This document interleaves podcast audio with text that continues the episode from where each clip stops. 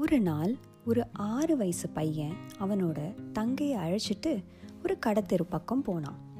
அப்போ ஒரு பொம்மை கடையோட வாசல்ல இருந்த ஒரு அழகு பொம்மையை பார்த்து அவனோட தங்க தயங்கி தயங்கி நின்னான். அப்போ அந்த அண்ணன் கேட்டான் உனக்கு இந்த பொம்மை வேணுமா?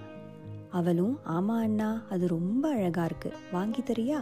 அப்படின்னு கேட்டா அந்த சின்ன அண்ணனும் அந்த பொம்மையை எடுத்துட்டு போய் அந்த கடை முதலாளிட்ட ஒரு பெரிய மனுஷன் மாதிரி இந்த பொம்மை என்ன விலை? அப்படின்னு கேட்டான்.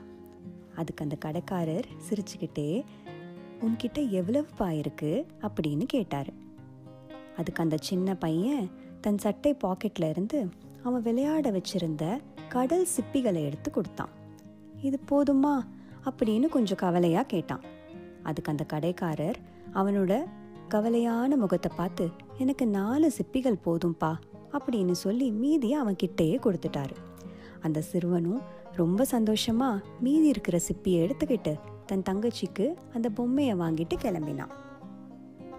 இதையெல்லாம் அங்கே பார்த்துட்டு இருந்த அந்த கடை பையன் அந்த முதலாளி கிட்ட வந்து கேட்டான். ஐயா இந்த சிப்பியை வச்சு ஒன்றுமே பண்ண முடியாது. இதுக்கு போய் இந்த விலை உயர்ந்த பொம்மையை கொடுத்துட்டீங்களே. அதுக்கு அந்த முதலாளி சொன்னாரு அந்த சின்ன பையனுக்கு பணம் தந்து தான் பொம்மை வாங்கணும் அப்படின்னு புரியாத வயசு. அவனுக்கு அந்த சிப்பிகள் தான் ரொம்ப உயர்ந்த விஷயம். நான் பணம் கேட்டிருந்தா அவனுக்கு அப்போ பணம் தான் ரொம்ப உயர்ந்தது அப்படின்னு ஒரு தாட் வந்துடும் அது இந்த சின்ன வயசுலயே வரக்கூடாதுன்னு தான் அப்படி பண்ணேன்.